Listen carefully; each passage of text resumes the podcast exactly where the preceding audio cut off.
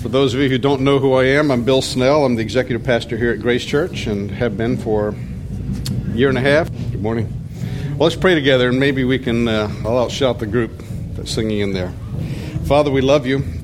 So grateful for this morning, grateful for family, grateful for friends, incredibly grateful for Jesus. Thank you for what you've done in our lives, and thank you for what you're saying and what you're doing these days. And truly, we've been born for days such as this. For better, for worse, we're here, and we believe that the kingdom of God is alive and well. So we pray that we can uh, get in on what you're saying and what you're doing, uh, agree with you, walk in it, walk by faith, and see incredible impact throughout the world. So, Lord, we're praying for the harvest these days. We're praying for people to come to know Christ and the church to come alive and come awakened and uh, come out of our slumber throughout the world to know the fullness of what Christ has accomplished on our behalf and to walk in it. So, Lord, thank you. Thank you for what you're saying and doing. In Jesus' name we pray. Amen. Uh, James, Cindy, and family are down in South Florida. Jake has got uh, four uh, soccer games, apparently, that he's playing in this weekend. And I don't know if they're going to go to the LSU game or not. Bill was asking about that. Do you know? Do you know? Well, of course, they're incredible fans, so we'll see if they are. are you rooting for the opponent? LSU. Yes, LSU. I'm from Louisiana too. Okay. All right. Very good. All right. Saints Any- won last night. Yeah. One step closer to the Super Bowl. Ugh. Yeah. Well, everybody doing okay? We have uh, visitors from out of town here I'm gonna ignore that. this morning. No. Can you hear me all right? All right. I think they should be finished any moment. If not, I'll knock on the door and tell them it's over. That's the best you can do. Come on. Take your Bibles, if you would. I want to read uh, some verses out of Romans chapter 8. Uh, before I do, how many of you have been on our new website? Have you seen the? Uh, have you seen it? How do you do it? It's the same. It's the same address. It is up. So uh, part of the reason why we haven't is because we have lots of glitches still, um, and we're trying to get those things ironed out. You couldn't get on it. Did it say under construction or what?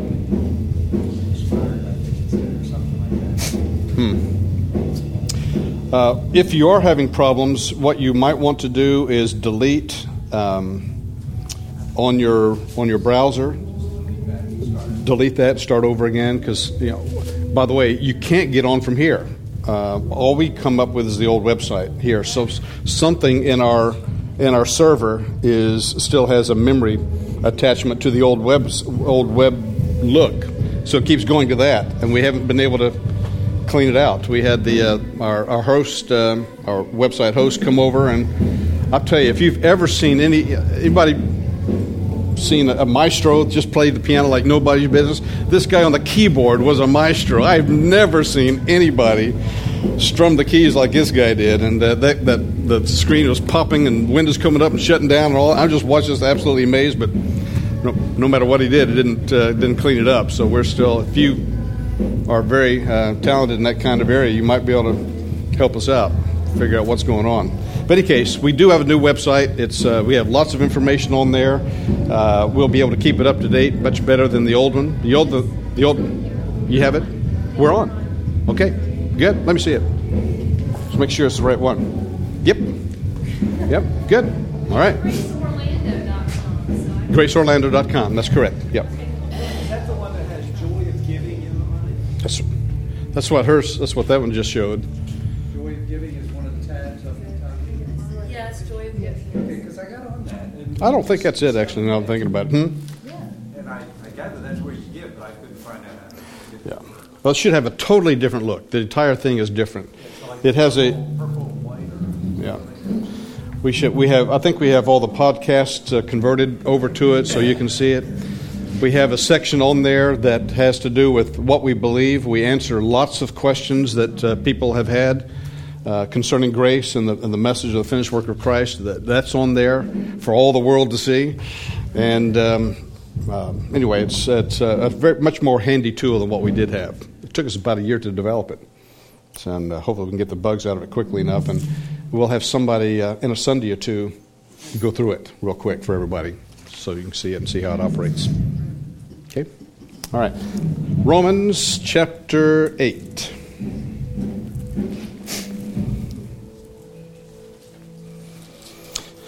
Uh, starting in verse 1 Therefore, there is now no condemnation for those who are in Christ Jesus, because through Christ Jesus the law of the Spirit of life has set me free from the law of sin and death. For what the law was powerless to do, and that it was weakened by the sinful nature, God did, thank goodness, by sending his own Son in the likeness of sinful man to be a sin offering.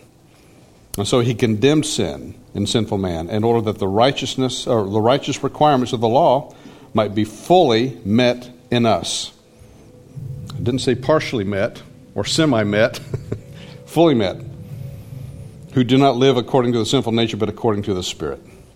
By the way, who lives by the Spirit? Who does? Everybody who's a Christian. Now, you know, the fullness of the Spirit and, and understanding Him in all His fullness, certainly there's growth in all of that, obviously. But those who live by the Spirit are Christians. And so that includes all Christians, by the way, right? regardless of your conduct. Those who live according to the sinful nature had their minds set on what the nature desires, but those who live in accordance with the Spirit had their minds set on what the Spirit desires.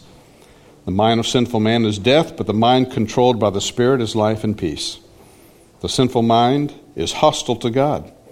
It does not submit to God's laws, nor can it do so. Those controlled by the sinful nature cannot please God. You, however, Talking about to the Christians there. You, however, are controlled not by the sinful nature, but by the Spirit, if the Spirit of God lives in you. And if anyone does not have the Spirit of Christ, he doesn't belong to Christ. But if Christ is in you, your body is dead because of sin, yet your spirit is alive because of righteousness. And if the spirit of him who raised Jesus from the dead is living in you, he who raised Christ from the dead will also give life to your mortal bodies through his Spirit who lives in you. Therefore, brothers, we have an obligation, but it's not to the sinful nature to live according to it. For if you live according to the sinful nature, you'll die. But if by the Spirit you put to death the misdeeds of the body, you'll live. Because those who are led by the Spirit of God are sons of God. For you did not receive a spirit that makes you a slave again to fear, but you received the spirit of sonship, and by him we cry, Abba, Father. Daddy, Daddy. The Spirit Himself testifies with our spirit that we are God's children. Now, if we are children, then we are heirs, heirs of God and co heirs with Christ, if indeed we share in His sufferings, in order that we might also share in His glory. Verse 18 I consider that our present sufferings are not worth comparing with the glory that will be revealed in us. The creation waits in eager expectation for the sons of God to be revealed. For the creation was subjected to frustration not by its own choice, but by the will of the one who subjected it, in hope that the creation itself will be liberated from its bondage to decay and brought into the glorious freedom of the children of God. Now, I want to just pause there for a few moments and talk about some things that I think is incredibly important for the body of Christ to understand. And that's, that's the whole concept of suffering. A misunderstanding of suffering leads us into more suffering and leads us into an alienation from God if we misunderstand it. Um, this is one of those age old subject matters that people uh, say, well, if, uh, if God's a good God, there shouldn't be suffering, right? Or if God is who He is, there shouldn't be that. Well, there is that, and there is a good God, so there is suffering, right? Has anybody here suffered? Yeah. Anybody suffering? Sure, there are. Now, let, let me pose three, uh, three uh, suggestions as to why they're suffering. It's going to be an ABC, and let's see which one you think is right. All right? First one Christians suffer. Why? Number one, because we're wicked at the core and deserve to be punished. That's letter A. Letter B, because God is holy and we are unholy, such that we must be punished in order to be taught that we must act holy. That's letter B. Letter C. Suffering is a result of our living in a fallen world. Which one would you think is the answer? I think you're right. I know you're right. But the church doesn't seem to understand that very well. Christians have a tendency to increase each other's suffering. If you're suffering, there must be something wrong with you. What kind of hidden sin is there, and what are you guilty of that you haven't confessed? And uh, the reason why uh, your, your, life is the way it is is because you're just messed up, and we're here to make sure that you increase uh, the agony so that you really get the point out of all of this. Uh, Job's friends are everywhere, and they're in the church all over the place. Um, I've really met some really well meaning people that have increased my suffering incredibly. And I've loved them because uh, I knew they meant well, but oh my gosh, it was just absolutely painful. And uh, you, you peck enough years behind you, and there will be opportunities in which things get pretty rough. They can be, and they will be. Jesus says, In this life you will have trouble. But he didn't stop there. What did he say? But be of good cheer, because I have overcome the world. Well, so there is there is a uh, there's a silver lining behind this thing called suffering, and if we don't see that or don't comprehend it, it's very difficult to work through that. Well, let's go back to a few of these things here. Now let's let's just assume, for conversation's sake, that letter A was the right, right answer. The reason why we suffer is because we're wicked at the core and deserve to be punished. All right. Uh, now, does the word teach differently from that? Of course it does. Um, because the word is very clear that we are the righteousness of God in Christ. We're not wicked at the core. If we were, we couldn't have relationship with God. If we were wicked at all, we couldn't have relationship with God. Right? So we are the righteousness of God in Christ. Jesus himself took on upon himself all of our wickedness. That sin nature is what uh, he, he became on our behalf. All right, so that's not true. Letter be, because God is holy and we're holy, we're unholy, says that we must be punished in order to be taught that we must act holy. Well, no, that's not true either. God is holy, no doubt about that. But so are we. Uh, if we weren't, we couldn't have a relationship with God. By the very nature who God is. The only way God can relate to us intimately is in the concept, is in the, in the realm of holiness, purity, and righteousness, because who He is. Anything less than that cannot have a relationship with God. So Jesus didn't just cover you with his blood, he cleansed you with, your, with his blood, produced in you a new creation, uh, a new reality, so that old things have passed away, all things have become new, right? Okay, so that's not true. We're holy, just as he is holy. 1 Peter 2 9 says, boy, that's good. You ought to turn to that. 1 Peter 2 9 says that uh, you're a chosen people, a royal priesthood, a holy nation, a holy nation, not an unholy nation, a people belonging to God. So, holiness, uh, you need to make sure that you realize this that holiness isn't as much an action as it is a state of being. Uh, you can do everything in your life to try to live holy, but if you aren't holy, you're not going to do it. Your actions aren't holy because they're good. They're holy because they're holy. Only God can do holy things. And only the God nature, only what God has produced in us, living through us, produce holiness, holy actions, correct? So uh, just, just good behavior and good morality doesn't equate to holiness. It's a state of being that only God has, right? Okay, so that's not, that's not right. For me to be holy, I must be one with God, not just try to act like Him. Thank goodness. I've tried that acting like Him business. I'm not very good at it. Seems like I, I think I am for a while, but it doesn't last very long. All I have to do is get an I4 and it, change real quick. So, suffering is a result of our living in a fallen world. Now, there's three aspects of that that I think are important. One is because um, there's decay, uh, things are coming to an end in the sense of moral, uh, mortality. Things are coming to an end. Our fleshly bodies are coming to an end. There's decay. There's, there's some element of suffering because things are coming to an end.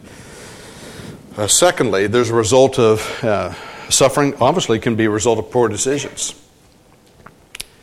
Uh, swing a hammer and not hit the nail and hit my thumb, I'm going to suffer. No doubt about that.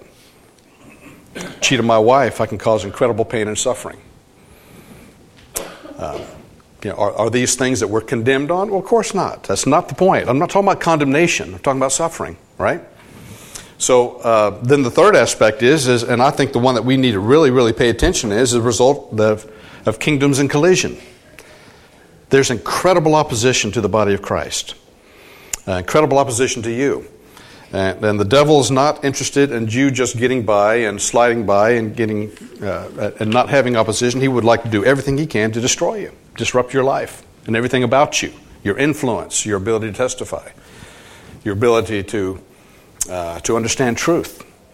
And so there's a very, very significant opposition out there.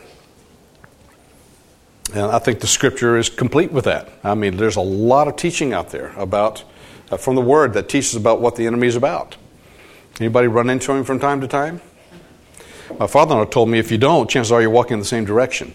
So there, there's, uh, there, there is opposition to you into what you stand for. Be of good cheer. I have overcome the world, Jesus said. Now, how, uh, how, do, you, how do you frustrate the enemy? And how do you, how do you oppose him? Anybody? How do you stand against his works as he's dead, definitely said against you? How do you overcome him? Stand in the Word. Yes. What else? Armor. The armor of God. Anybody know what the armor of God is? Can list them? No? Keep going, Jason. you started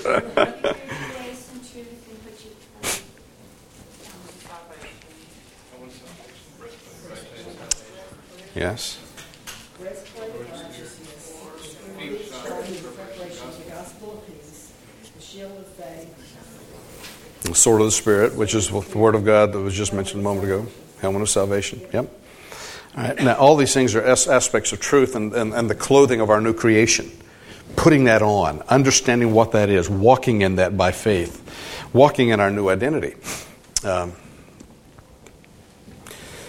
he's, uh, uh, I'll tell you, what, what I have discovered him to be is that he's incredibly good at, at uh, taking something and running with it if I just give him an, uh, if I just crack the door open a bit in terms of my believing a lie, it's amazing how much more lies have a, have a tendency to be right in behind it. It seems to make a lot of sense.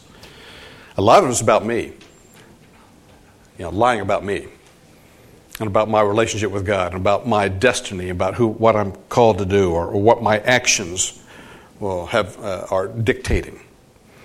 Um, he's he's really really good at lying, a great deceiver. Um, I'm not applauding him, simply stating a fact and the truth. He's, he's spent many a year perfecting his art, he's good at it. And, um, and we need to be aware of his tactics. And it's difficult to be aware of it if we're not in the Word, honestly. You know, the, the discipline of being in the Word is good. It doesn't make you more holy, it just makes you more alert uh, about what's going on and, uh, and enables you to stand guard and, uh, and to speak the word when times come when he needs to be reminded that he's a liar and, uh, and that what he's saying is not true. What he's saying about you, what he's saying about the situation.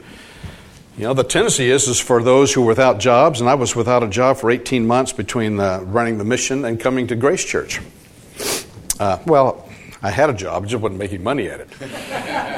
I decided I can, I'm real good at that. I can, I can work with the best of them and not make a dime. Um, and during that period of time, uh, there, were, there were a lot of things I heard the enemy say. I wasn't certain it was the enemy at first. It just made a lot of sense. Uh, this is just going to lead to poverty. You're going to lose your home. You're going to blah, blah, blah, blah, blah. And it's just on and on it went.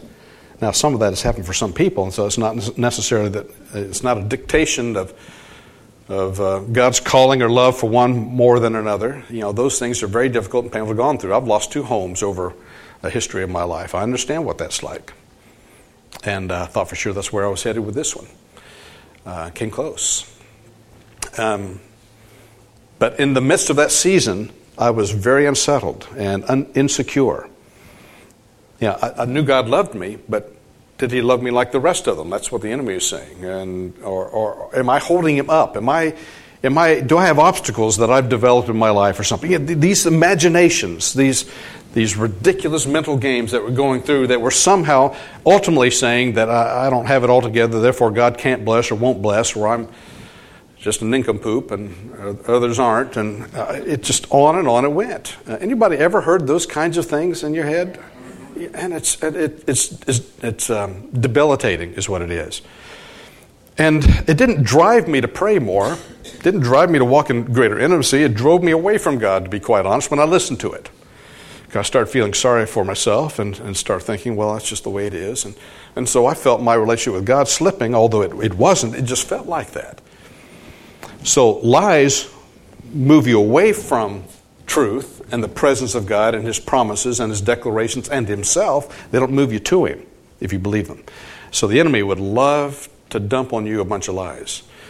Um, don't let him do that. But the only way you can really be effective in doing that is knowing what the truth is, knowing what God says about you, knowing what He says about Himself and what He says about you. Oh, it makes a big difference. And um, so, when those times that are inevitable come, when there is serious seasons of suffering, a lot of it is because of the incredible opposition that is, that's against us. Um, it'll help you weather those storms. I've had, I've had some. Not, as many as some of you have had, but I've had some that have really been very difficult to come through. And, um, but I'm here to say that God was faithful every time. He was faithful before that event took place, faithful before that ridiculous decision was made, faithful uh, in my um, acting well, faithful when I wasn't acting well, faithful, faithful, faithful all the time, because that's who He is. And uh, His intentions have never been sullied because of my action or inaction. He's faithful. He really, really is faithful. And, um, and his plans for you have never been, uh, have never been uh, sidetracked because he's made a decision. Well, I've just, I just can't keep this up. I'm sorry. You know, that was the, that's the last straw. You're not getting it. I'm going to have to move on to somebody else. It's not how God operates. Thank goodness. Thank goodness. He would have done that with, uh, with the sons of Zebedee if that were the case. He would have done it with Peter if that were the case. But these are classic examples of men and women, just like you and me, who are, are who desire a lot more than we have a comprehension of walking in. And so uh, I really believe that the, the, silver lining of a lot of this is that that the more that we, uh, the more when, when crisis comes, the more we choose to walk by faith, the faster we grow up in terms of our comprehension of things of God. I discover Him. I honestly, I love him more deeply because I know him better. I see how he acts. I see what he's saying. I begin to hear him at, at different levels that I don't otherwise. I don't know why it takes a frying pan beside my head for me to walk in deeper levels, but it does. Yeah. Uh, the other day, I had a, uh, a Clark was praying during our staff meeting, and um, you know we're concentrating on 2012 and uh, having just some, some surface level conversations about what this year will hold. We're basically looking at the calendar and you know, we don't, we don't plan it in great detail, as you well know. We, we try to walk with God and sense what He's knowing and saying and doing and, and, uh, and not just be a, a, structured organizational church. We don't have any desire for that. And um, but so in that conversation while Clark was praying, I felt like I've heard God, I heard God at a level I haven't heard Him in a long time. Uh, incredibly refreshing, and I knew it was his voice to me. And um, um, do I need to say that it wasn't audible? Nobody st- stood back. oh my gosh, Bill, God speaking to you. No, it wasn't. It wasn't. It wasn't that. But it was every bit as dynamic as if it were to me. And uh, this is what I felt like I heard him say. It was a question. He said, um, "He said, Bill." what do you want me to do? What, what, what, do you want, what do you want to ask me? It was like a multiple question. I heard it in three ways. What, what do you want me to do? What is it that you really want to ask me? And uh, I forgot what the third part was, but it was basically it. What, what, what is it that you want? I didn't have an answer for that. That wasn't judgmental. It wasn't, I didn't feel any condemnation on that. I just realized, you know, I haven't, I haven't been thinking like that. I didn't even know what to ask. But, the, but a picture came to mind immediately, and it was, uh, Solomon. And God asked him the same question. So, Solomon, what do you want? And the answer was, I'm going to give it to you no matter what it is. What do you want? And, um, and gave Solomon a chance because of that, because of the question God gave to him, gave him a chance to think about that a bit. I think it would be worthy uh, of your time to start thinking about what it is that you got to be asking God for or about. I don't know what that is.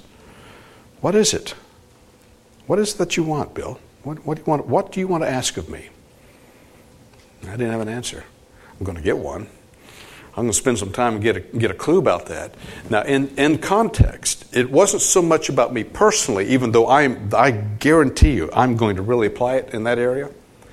But in context, what he was speaking to me about was, was about, the, about the church and about, you know, what are we believing him for, about the grace message. We've been talking passionately about, you know, this, this reformation of grace moving through the body of Christ and what that will accomplish and what is our role in that and, and how do we spread the word more effectively and, and uh, know, how do we engage everyone who's hearing that to, to express that in ways that are, um, that are influential and powerful in the, in the and the way that people walk in their lives. How do we do that?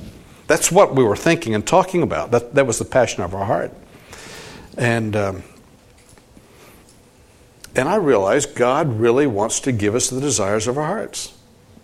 But if you don't know what your desires are, how, He wants to give you the desires of your heart. What is it? Or what are they? Doesn't have to be a single one. What are they? And. Um, I think we ought to challenge each other to really spend the time early in this year, early in the season, to get in to get into some of those dusty corners of our lives and really begin to ask God about some things begin to wait into His presence, wade into His presence, to be able to know who we are at the core level and begin to ask and begin to, to pray for God's revelation of Himself and and so that when we're asking, we're asking at the deep levels of our desire. I think he's interested at all levels, by the way, all levels. So it's not it's not that you're gonna boy if you don't get it right, it's just you know you're really gonna mess up this whole opportunity. No, no, no, no. That's not what I'm saying at all. But here's a great opportunity to dive in deeply and find out what what question or questions need to be posed before the Lord because He's ready to answer. That's what that's the feeling I got. It's the sense I have, and I'm excited about that. At a level I haven't been in a long time. That's um, I think that's what the voice of God does. I, honestly, it kind of speaks at the deepest level of your of the passions of your heart. I just said, "Well, God, I haven't heard that in a long time. Well, not not that, but you." That was neat to me. And so every opportunity, when it seems right, I share that. So um, will you take that as, a, as your own personal word that God would be saying the same thing to you and say, okay, I'm going to do that. I'm going to find out what's at the core level of my life I need to be bringing God into to sense what His, his presence and power is all about. Here's, here's some things I think are, are pretty significant for us in 2012. Uh, while I have not spent enough time in that, in that, in that thinking or in planning and all of that, but uh, I truly, truly believe that um, God has positioned us as the body of, as, as a local body of Christ, not to be a flash in the pan, uh, not to have a, a, quick message that resounds and gets out there and, and, and kind of filters and floats out. I don't, I don't believe that. That's not, that's not our desire, and I don't believe that's what this is all about. But when we talk about what the, the finished work of Christ, when we talk about grace, when we talk about the things that, um, that we talk about all the time around here, um, these are absolutely life changing messages, are they not? And everything about you and about the way you think and about the way you think of other people changes. Am I right about that? Um, and that's the reason why that's the case because truth brings you into more truth. And it's it's there's this whole whole network of truth surrounding the finished work of christ is so fantastic that we just just touched the, the edges of it in our in our opinion. And but once you know once that begins to get out there and the body of christ gets a hold of that special spiritual leaders the body of christ is going to be transformed. She'll be transformed in the way that she relates to one another She'll be transformed in the way that she um, experiences church life. I'm talking about in terms of how the church looks Doesn't have to look like the stand up, sit down, pull out your pocketbook, sing your song, you know, hear the word, and, and let's wait till next week. You know, it, it ought to be much more vital than that, right? And needs to be. Um, uh, evangelism is going to look incredibly different, and it's going to be incredibly more effective than it has been.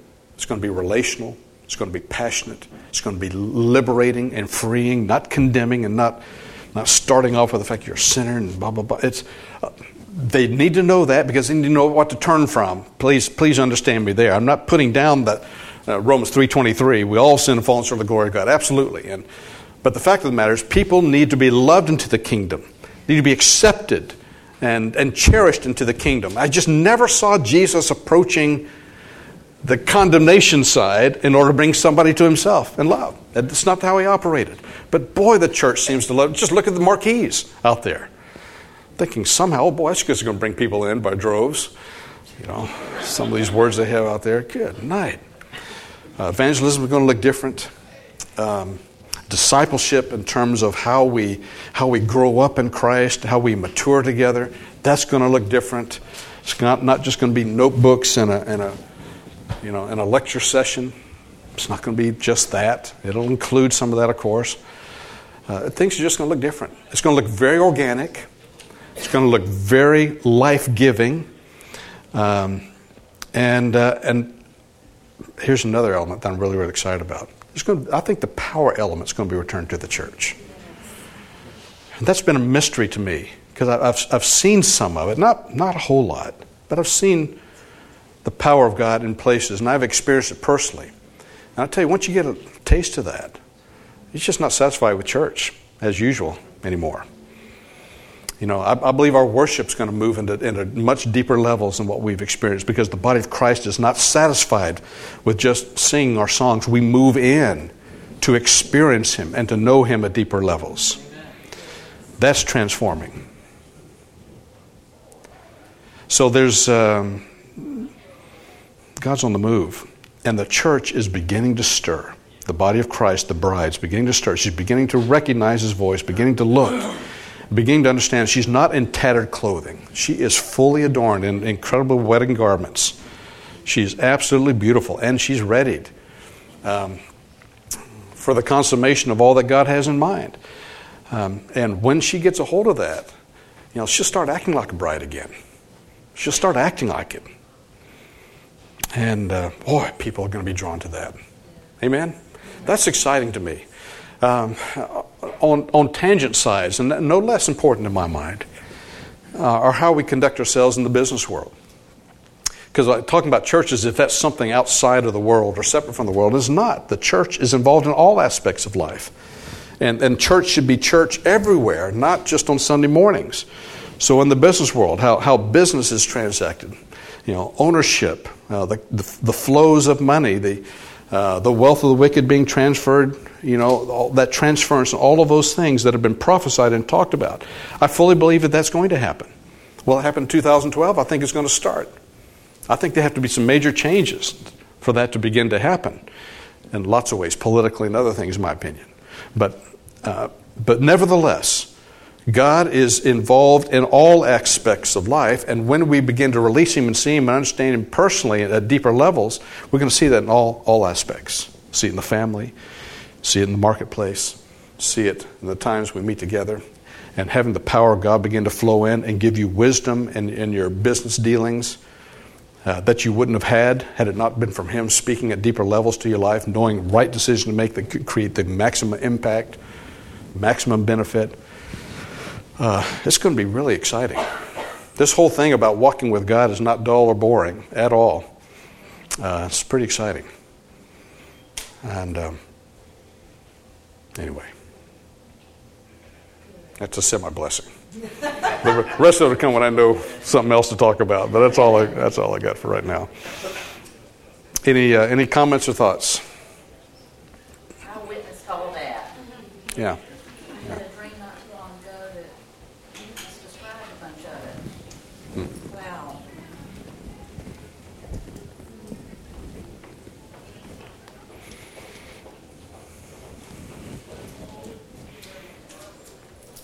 Well, I talked about suffering, then ended up all these other kind of things. So that's got. I didn't want to leave it there. I wanted to just touch on that. But I'm, if I've seen some suffer well, my mom-in-law, who died of cancer, suffered well.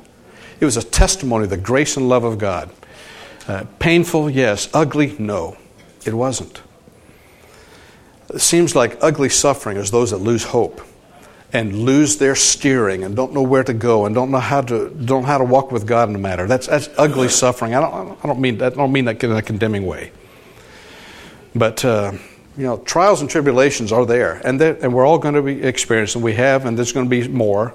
Opposition is severe out there, but once again, be of good cheer. Uh, for I have overcome the world, and there's an incredible opportunity ahead for the body of Christ in, in her real living, down to earth living, expressing and experiencing the love of God in, in great, powerful ways is going to testify through our suffering, through our celebrations. It all counts, it's all valuable. And let's help each other, encourage each other when those times happen. Okay? Thank you. God bless.